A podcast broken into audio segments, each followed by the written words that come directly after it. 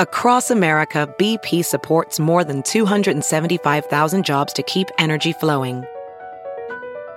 Jobs like building grid scale solar energy in Ohio and producing gas with fewer operational emissions in Texas. It's and, not or. See what doing both means for energy nationwide at bp.com slash investing in America.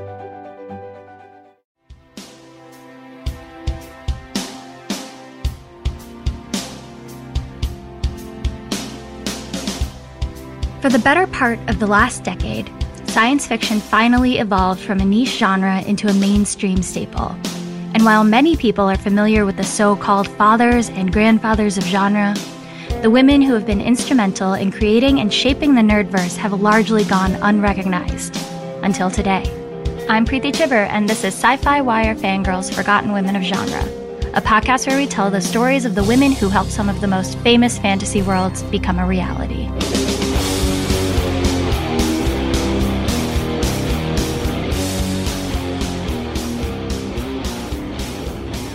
It's Saturday morning in the mid 1990s. You're sitting cross legged in front of the TV. That bright blue Warner Brothers logo appears. Bugs Bunny leaning against it, snacking on a carrot. And then it's wiped to black. An orchestra starts playing a series of minor notes, and the words, The Adventures of Batman and Robin, fill the screen. Triumphant music swells as the heroes walk to the Batmobile. You find yourself faux conducting to the bombastic score.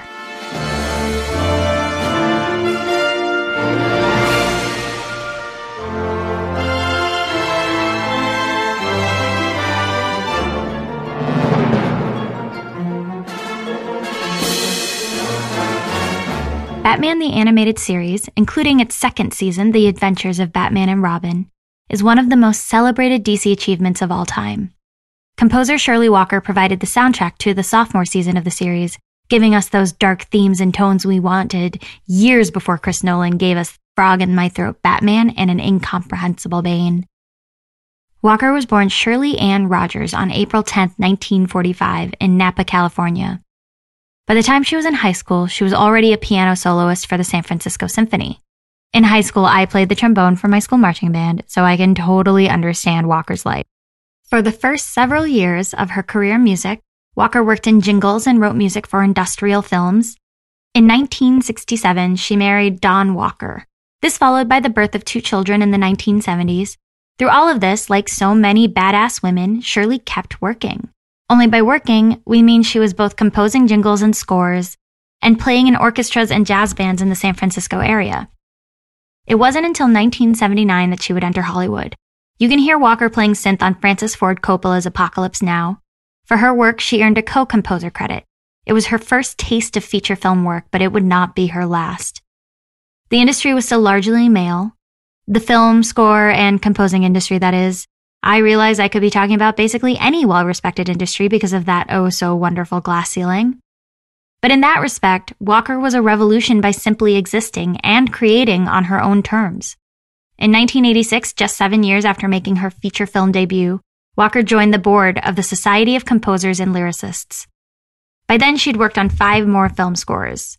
She knew the industry and she knew what it was like to work in the industry, and she wasn't going to let it continue because as I said earlier, bad ass. Walker became a de facto knight in shining armor for composer rights. She wanted to make the profession better and more welcoming to new talent. In 1988, Shirley became Madam President of the SCAL. I wonder what it'd be like to have a woman president. Younger composers, women, remember her as someone who recognized how important her accessibility and visibility were for them. Laura Karpman, composer on WGN's much lauded Underground, among many other projects, remembers I first met Shirley in 1987. I was the only female fellow at the Sundance Institute, and I came there with absolutely no film music experience. I soon encountered Shirley, who, shockingly, was not there as an advisor, but rather as the wife of an advisor. I quickly realized the musical powerhouse whose presence I was in.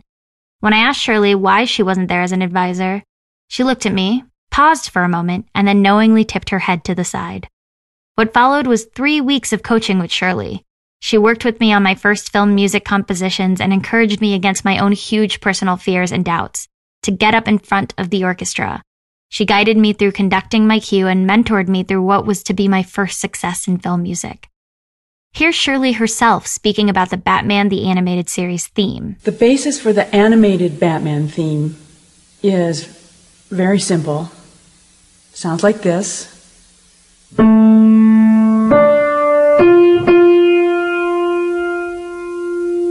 And with some harmony, it's like this. In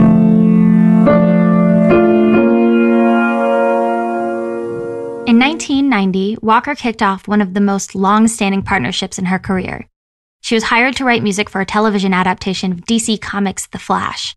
If you haven't seen the 1990 predecessor to the CW's much, um, flashier version, please do yourself a favor and look it up immediately. I'll wait. Composing the themes would be Tim Burton's partner for life, Danny Elfman. Shirley actually co composed 1989's Batman along with Elfman. She would go on to work on Batman the Animated Series, Superman the Animated Series, Batman Mask of the Phantasm, and Batman Beyond, among others. You could hear her influence across the different shows, and it created what the viewers might today call Big Mood. Her work in staples of geek culture weren't limited to DC, however. She also worked on Teenage Mutant Ninja Turtles, Spawn, Space, Above and Beyond. In an interview with Cinemusic.net, she said, I'm just a fanboy nerd at heart. Y'all, I love Shirley Walker. There's a clip of Walker breaking down her theme for Batman, the animated series, and you can hear in her music how deeply she understands the music and what the music means to the show. There's a moment where she plays a piece of music she called a loping kind of rhythmic accompaniment. She goes on to describe how this could be used.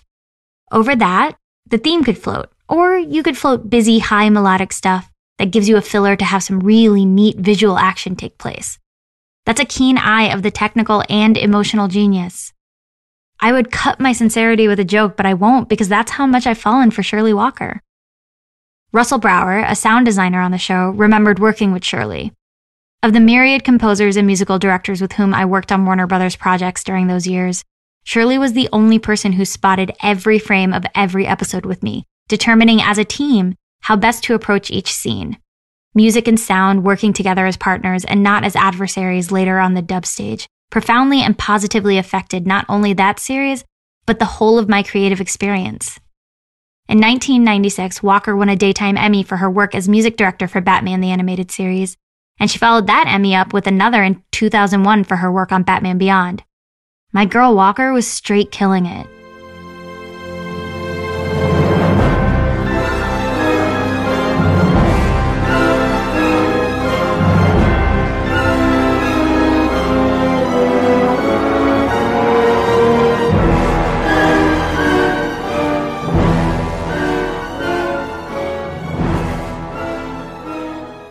While working on all these DC projects, Walker was still taking on film work. In 1992, she again represented a pioneering moment. John Carpenter directed a film called Memoirs of an Invisible Man, and Shirley scored it. By doing so, she became one of the first female composers to be solo credited with a film score on a major motion picture. Let's not dwell on the fact that this film industry and waited until 1990 freaking 2 for this milestone. Be right back. Rage break. Okay. I'm back. So, Shirley Walker was not only one of the few female composers, she was also unique in that she scored, conducted, and orchestrated her own music. She said, When I realized that I was not conducting my own music, I would be perceived as not being able to conduct. I began doing my own conducting. Shirley knew the importance of perceptions and what assumptions could be made about her. This triple duty made her an extremely valuable resource and partner for fellow composers and film producers. Shirley worked as a conductor for Elfman and Hans Zimmer of Bow, Inception fame, and so many other composers. She often co-composed alongside them, and because she could orchestrate and conduct, Elfman rarely did either, she would handle that aspect of the film scoring as well. You'll hear Shirley Walker's influence on some of the most beloved films in recent history. A League of Their Own, Days of Thunder, White Fang, True Lies, the list goes on. In 1999, she was brought on to the Ben Stiller movie Mystery Men. I know. The majority of the score had been done by a man named Stephen Warbeck. Walker was hired to compose additional music. She said of the experience, It's delicate, because I'm asked to take a hatchet to an existing score while the film keeps the credit of the first composer. She continued, speaking of the difficulty of working within an already built framework. I find it to be the most pressured situation I'm ever in. I'm being asked to create something that will be compatible with the existing music while helping the pacing of the film. Shirley had a deep understanding of how music contributes to a film and worked hard to make sure her work was the best narrative tool it could be. Walker put those tools to good use when she signed on to score the first Final Destination movie in 2000. She said of the score, I like my background music to be invisible unless it's intended to be in your face. I don't think the suspense and death scenes are very low key. This film had a lot of suspense and a lot of death. I saw it in the theater when I was 16 and I don't think I've ever fully recovered. What a treat for me to get to write a piece that calls you into the movie and lets you know something bad is going to happen from the get go, she told Cinemusic.net. Our girl Shirley had a dark side, clearly. But Walker's work shone. She went on to compose the scores for both sequels. In 2014, the American Society of Composers, Authors, and Publishers created an award in her honor, which celebrates people whose achievements have contributed to the diversity of film and television music. Here are the inaugural winners of the award, Wendy Melvoin and Lisa Coleman, speaking about Shirley to the ASCAP.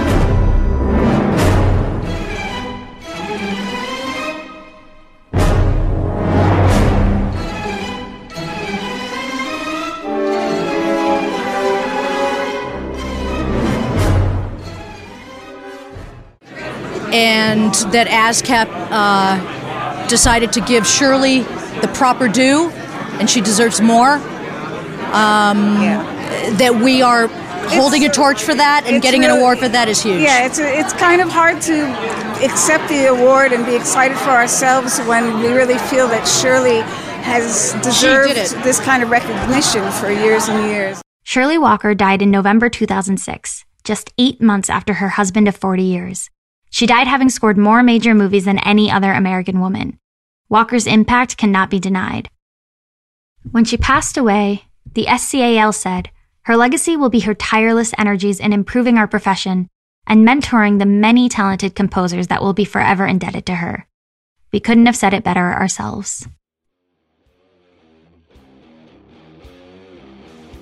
Forgotten Women of Genre is a production of Sci Fi Wire Fangirls. Today's episode was written and read by Preeti Chhibber and produced by Cher Martinetti.